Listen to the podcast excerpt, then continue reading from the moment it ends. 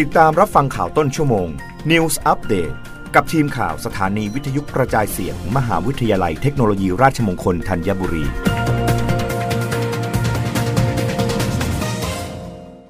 รับฟังข่าวต้นชั่วโมง โดยทีมข่าววิทยุราชมงคลธัญบุรีค่ะ คณะรัฐมนตรีอนุมัติก่อสร้างโครงการทางหลวงพิเศษระหว่างเมืองหมายเลข 7 ส่วนต่อขยายเชื่อมต่อสนามบินอุตภเปาของกรมทางหลวง วงเงินรวม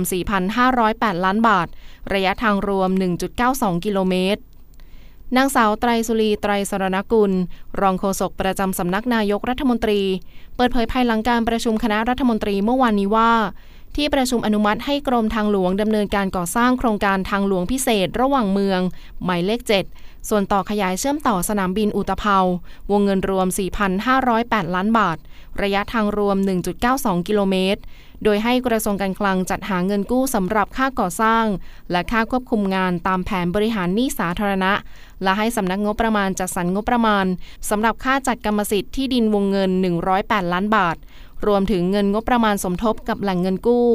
โดยอัตราส่วนของแหล่งเงินกู้และเงินงบประมาณสมทบ ให้เป็นไปตามที่กระทรวงการคลังทำความตกลงกับแหล่งเงินกู้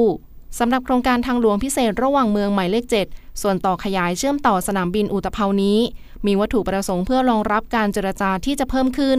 ในอนาคต บริเวณสนามบินอุตภเปาและเมืองการบินภาคตะวันออก ซึ่งสนามบินอุตภเปาจะเปิดให้บริการเป็นสนามบินนานาชาติเชิงพาณิชย์หลักแห่งที่ 3 ในปี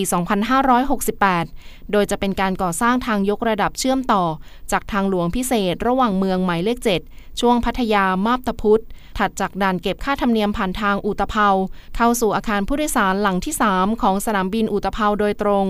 ซึ่งจะช่วยลดระยะทางสู่สนามบินอุตภเปาจากเดิม 5 กิโลเมตรเหลือ 1.92 กิโลเมตร โดยไม่มีการเก็บค่าธรรมเนียมผ่านทางเพิ่ม รวมถึงทางเลี้ยวและทางแยกต่างระดับ บริเวณจุดตัดกับถนนสุขุมวิทคาดว่าเมื่อเปิดให้บริการในปี 2568 จะมีปริมาณการจราจรประมาณ 22,000 คันต่อวัน และเพิ่มเป็น 41,300 คันต่อวัน ในปี 2597 หรือปีที่ 30 ของโครงการ รับฟังข่าวครั้งต่อไปได้ในต้นชั่วโมงหน้า กับทีมข่าววิทยุราชมงคลธัญบุรีค่ะ รับฟังข่าวต้นชั่วโมง News Update ครั้งต่อไป กับทีมข่าวสถานีวิทยุกระจายเสียง มหาวิทยาลัยเทคโนโลยีราชมงคลธัญบุรี